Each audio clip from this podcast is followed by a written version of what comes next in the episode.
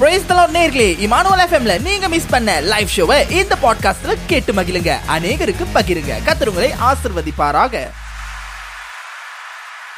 அதற்கு பிறகு இழைகிறோம் தொடர்ந்து பாத்தீங்கன்னா இன்றைக்கு ஆயிரம் ஞானங்கள் நிகழ்ச்சியில தானியல் புத்தகத்தை குறித்து பல விஷயங்களை பார்க்க போகிறோம் அப்படின்னு சொல்லியிருந்தேன். இந்த விஷயங்கள் எல்லாம் நீங்க உடனே தெரிந்து கொள்ளணும். இதை வந்து கற்றுக்கொள்ளணும். நான் இதை கற்றுக்கொள்ளுகிற விஷயத்தை வந்து என் மேபி என்னோட அடுத்த ஆய்வுகளுக்கு என்னோட அடுத்த தியானங்களுக்கு மிக பிரயோஜனமா இருக்கும் அப்படின்னு நினைச்சீங்கன்னா ஒரு சின்ன நோட் பேட் எடுத்து குறித்து வைத்துக் கொள்ளுங்க. அது உங்களுக்கு மிக மிக பிரயோஜனமா இருக்கும். சரிங்க. இந்த தானியல் புத்தகம் பார்க்கறதுக்கு முன்பாக தானியேல் அப்படிங்கிற அந்த பெயர் அந்த பெயருடைய அர்த்தம் என்ன? நம்முடைய ஒவ்வொரு பேருக்கு பின்னாடியும் அர்த்தம் இருக்கு. உதாரணத்துக்கு இப்ப இமானுவல் எஃப்எம் இமானுவல் என்பதற்கு தேவன் நம்மோடு இருக்கிறார் என்ற அர்த்தம் அப்படிங்கிறது போல யூதர்கள் வைக்கிற பெயர்கள் எல்லாருக்கும் அந்த பெயர்களுக்கு பின்னாடி அர்த்தம் இருப்பதாக ஒரு ஐதீகம் இருக்கிறது. அப்படியாக தானியேல் என்னும் பெயர் அதனுடைய அர்த்தம் என்னன்னு பாத்தீங்கன்னா கர்த்தர் என் நீதிபதி. ஹalleluya. கர்த்தர் என்னுடைய நீதிபதியா? சோ குறித்து வைத்துக் கொள்ளுங்க. தானியேல் அப்படின்னா கர்த்தர் என் நீதிபதி. அந்த எல்ங்கிற வார்த்தை வருது பாத்தீங்களாங்க. தானி எல் அது வந்து எலோஹிம் ஹalleluya கத்துடைய நாமத்துக்கு ஸ்தோத்திரம். தொடர்ந்தும் கூட தானியல் புத்தகத்தை எழுதினது தானியல். இது பெரிய விஷயமா சாய்? இதுதான் தெரியுமே எந்த புத்தகத்துல என்ன பேர் போட்டிருக்கோ அந்த புக்கை எழுதுறது அவங்க தானே அப்படின்னு நீங்க நினைக்கலாம். தானியல் புத்தகம் மொத்தம் பனிரெண்டு அதிகாரங்களை கொண்டிருக்கிறது. அந்த பனிரெண்டு அதிகாரங்களில் பதினோரு அதிகாரத்தை எழுதியவர் தானியேல். ஹalleluya. ஹலலுயா இன்னைக்கு நம்ம இந்த விஷயத்தை கற்றுக்கொண்டோம். அதே நேரத்துல இந்த பதினோரு அதிகாரத்தை என்ன சாய் சொல்றீங்க? பனிரெண்டு அதிகாரம் இருக்கு நீங்களே ஆனா பதினோரு அதிகாரத்தை தான் தானியல் எழுதினாரா? அப்போ ஒரு அதிகாரத்தை யாரு எழுதுனா? இது ஒரு கேள்விக்குறி. சோ அதை தான் இன்னைக்கு நம்ம கற்றுக்கொள்ள போகிறோம். தானியல்ல மொத்தம் பனிரெண்டு அதிகாரங்கள் அதுல பதினோரு அதிகாரங்களை தானியல் எழுதியிருக்கிறார். அப்ப அந்த ஒரு அதிகாரத்தை யார் எழுதியிருக்கிறா அப்படின்னு பாத்தீங்கன்னா நீங்க தானியல் நாலாம் அதிகாரத்தை எடுத்து நீங்க வாசிக்கும் பொழுது ராஜாவாகிய நேபுகாத் நேச்சார் பூமி எங்கும் குடியிருக்கிற சகல ஜனத்துக்கும் ஜாதியிருக்கும் பாசைக்காருக்கும் எழுதுகிறது என்னவென்றால் அப்படின்னு சொல்லி அந்த அதிகாரம் தொடங்குகிறது. அந்த அதிகாரம் முடிக்கும் போது பாருங்க தானியல் தா- நான்காம் அதிகாரம் முப்பத்தி ஏழாவது வசனம். ஆகையால் நேபுகாட் நேச்சாராகிய நான் பா- பரலோகத்தின் ராஜாவை புகழ்ந்து உயர்த்தி மகிமைப்படுத்துகிறேன். அவருடைய கிரியைகள் எல்லாம் சத்தியமும் அவருடைய வழிகள் எல்லாம் ஞானமுமானவைகள். அகந்தையாய் நடக்கிறவர்களை தாழ்த்த அவராலே ஆகும் என்று எழுதினான்.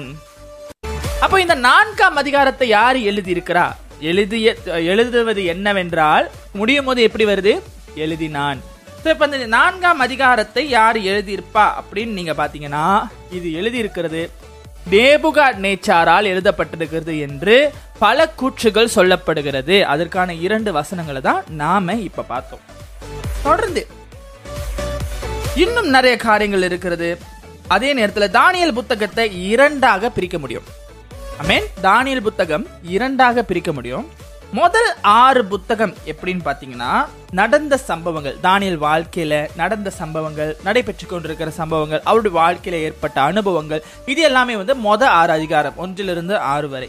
நீங்க ஆறாம் அதிகாரத்துக்கு மேல நீங்க பாப்பீங்கன்னா ஒன்றாம் வசனத்திலிருந்து ஆறாம் அதிகாரத்துக்கு அங்கிட்டு துருசா என்ன காரியத்தை பத்தி சொல்லப்பட்டிருக்கும் அப்படின்னு பாத்தீங்கன்னா கடைசி கால அடையாளங்கள் சொல்லப்பட்டிருக்கும். தீர்க்க தரிசன புத்தகங்களாக அது பிரகடனப்படுத்திருக்கும். முக்கியமாக பார்த்தீங்கன்னா முக்கியமா பாத்தீங்கன்னா வெளிப்படுத்தின விசேஷத்துல எழும்புகிற மிருகங்கள் அதற்கு ஒப்பான காரியங்கள் ராஜ்யங்கள் இதை குறித்து வந்து எப்படி வெளிப்படுத்தின விசேஷம் சொல்லியிருக்கிறதோ அதே போல தானியல் புத்தகம் ஆறாம் அதிகாரத்திலிருந்து பதினேழு ப- பன்னிரெண்டாம் அதிகாரம் வரைக்கும் பல காரியங்களை தானியல் அங்கே எழுதியிருப்பார். ஸோ மொத ஆறு புத்தகம் அவருடைய வாழ்க்கையில் நடந்தது. பிற்பாடு ஆறு புத்தகம் நம்ம வாழ்க்கையில நடக்க போகுது. அதாவது திருக்க தரிசனம் ஹalleluya இது தானியல் புத்தகத்தோட பன்னெண்டு அதிகாரத்தில் ஆறு ஆறாக நம்மளால பிடிக்க முடியும். இது தானியல் புத்தகத்தின் மகத்துவங்கள். பல காரியங்கள் தானியல் புத்தகத்துல நம்ம பார்க்கிறோம். என்ன மொழி என்ன ஆஹ், இத்தனை அதிகாரங்கள் யார் எழுதினார் அவரோட பேரோட அர்த்தம் என்ன அப்படின்னு சொல்லி பல விஷயங்கள் நம்ம பார்த்தோம். தொடர்ந்தும் கூட தானியல் புத்தகம் ரெண்டு மொழிகளில் எழுதப்பட்டிருக்கலாங்க. தானியல் என்கிற புத்தகம் இரண்டு மொழிகளில் எழுதப்பட்டிருக்கலாம் என்று நம்பப்படுகிறது. ஒன்னு பாத்தீங்கன்னா எபிரேய மொழி. எபிரேய மொழிங்கிறது அந்த அந்த நேரத்துல பாத்தீங்கன்னா என்ன தானியல் ஒரு எபிரேயர். அதனால தானியல் அந்த மொழியில எழுதியிருக்கலாம்.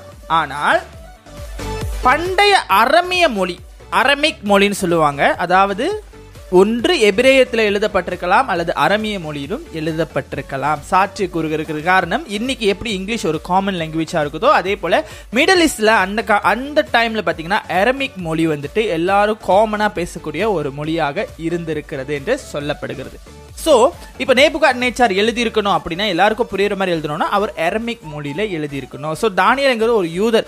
ஸோ யூதர் வந்து பாபிலோனிய மொழியை பேச மாட்டார். நிச்சயம் அவங்க ரெண்டு பேரும் கான்வர்சேஷனுக்காக அரமிக் மொழியை பயன்படுத்தியிருக்கலாம்.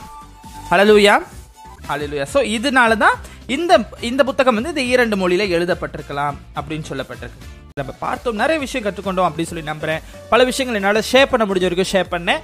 அதை உங்களுக்கு பிரயோஜனமாக இருக்கும். நீங்கள் அதுக்காகிட்ட நீங்கள் ப- வேதத்தை தியானிக்கும் பொழுதும் சரி அல்லது நீங்கள் மற்றவர்களுக்கு சொல்லிக் கொடுக்கவும் அது பிரயோஜனமாக இருக்கும். எளிதில் நம்ம வந்து ஒரு விஷயத்தை வந்து நம்மளால் ஆழமாக சொல்லிக் கொடுக்க முடியாவிட்டாலும் நம்ம வேதத்தில் இப்படிப்பட்ட ஞானங்களும் அடைஞ்சிருக்கு அப்படின்னு சொல்லி நான் அதை ஸோ தானியல்ல தொடர்ந்து நீங்கள் பார்த்தீங்கன்னா தானியலுக்கும் வெளிப்படுத்தின விசேஷ புத்தகத்துக்கும் கூட நிறைய ஒற்றுமை இருக்கிறதாக சொல்லப்படுகிறது. ஐ மீன் தானியல்ல இருக்கிறது.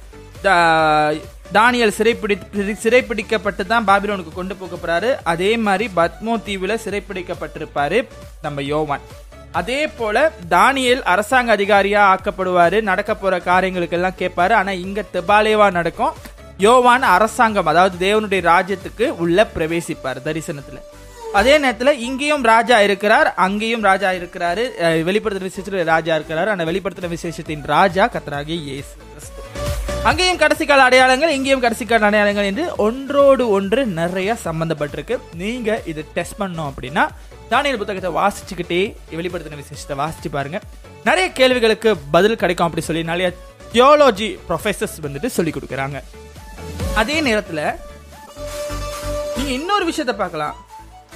பைபிளில் நிறைய ஊழியர்கள் வந்திருக்கிறாங்க. நிறைய பேர் அந்த தீர்க்க தரிசனங்கள் பைபிள் கேரக்டர்ஸ் பாவத்தில் விழுந்திருக்கிறாங்க. பாவம் அவங்கள மேற்கொண்டு இருக்குது பாவத்தை அவங்க வந்துட்டு இப்போ உதாரணத்துக்கு தாவீது எடுத்துட்டீங்கன்னா பர்சேபாலுடைய காரியங்களில் அவர் வந்து விழுந்து போயிட்டாரு.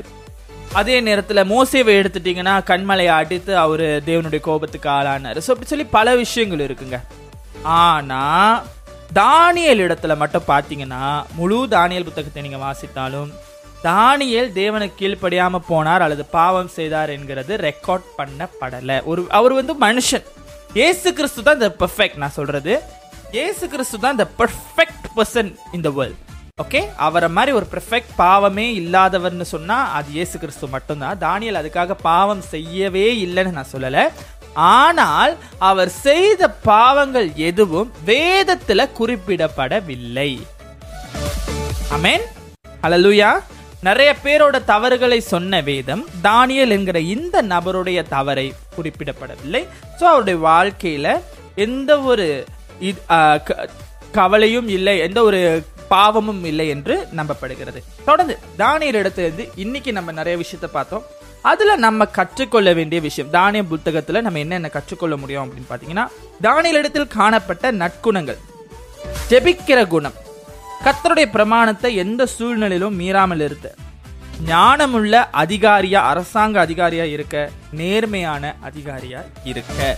எந்தெந்த இடத்துல நம்ம லோ ஃபாலோ பண்ணணும் எந்தெந்த இடத்துல கர்த்தருக்கு முக்கியத்துவம் கொடுக்கணும் யாருக்கு கீழ்ப்படியணும் யாருக்கு கீழ்ப்படியக்கூடாது எப்படி இருக்கணும் எப்படி வாழணுங்கிற பல விஷயத்துக்கு உதாரணமா நம்முடைய வேதத்துல தானியல் ஒரு புத்தகமாக ஒரு ஒரு அங்கமாக நம்முடைய வாழ்க்கையில வந்து வெளிப்படுத்தி இருக்கிறார் ஸோ இப்படி தானியல் இடத்துல இருந்து தானியல் புத்தகத்தை நம்ம வாசிக்கும் பொழுது பல விஷயங்கள் பூமிக்குரிய ரீதியிலும் சரி இது கூட நம்மளுடைய அறிவுக்கு எட்டாத ஆவிக்குரிய விஷயங்களையும் உங்களால் பெற்றுக்கொள்ள முடியும். ஸோ ஆகையினால இந்த வீக்கெண்ட் நீங்க வீட்டில் இருந்தீங்கன்னா நாளைக்கு சண்டே சர்ச் முடிஞ்சு வந்துட்டு வீட்டில் இருப்பீங்க அப்படின்னா இந்த தானியல் புத்தகத்தில் என்ன இருக்கு? பன்னிரெண்டு அதிகாரம் ஒவ்வொரு அதிகாரமும் ஒரு நாற்பது வசனத்துக்கு உட்பட்டு தான் இருக்கும்னு வைத்துக்கோங்களேன். அந்த ஒவ்வொரு அதிகாரங்களையும் வாசிங்க.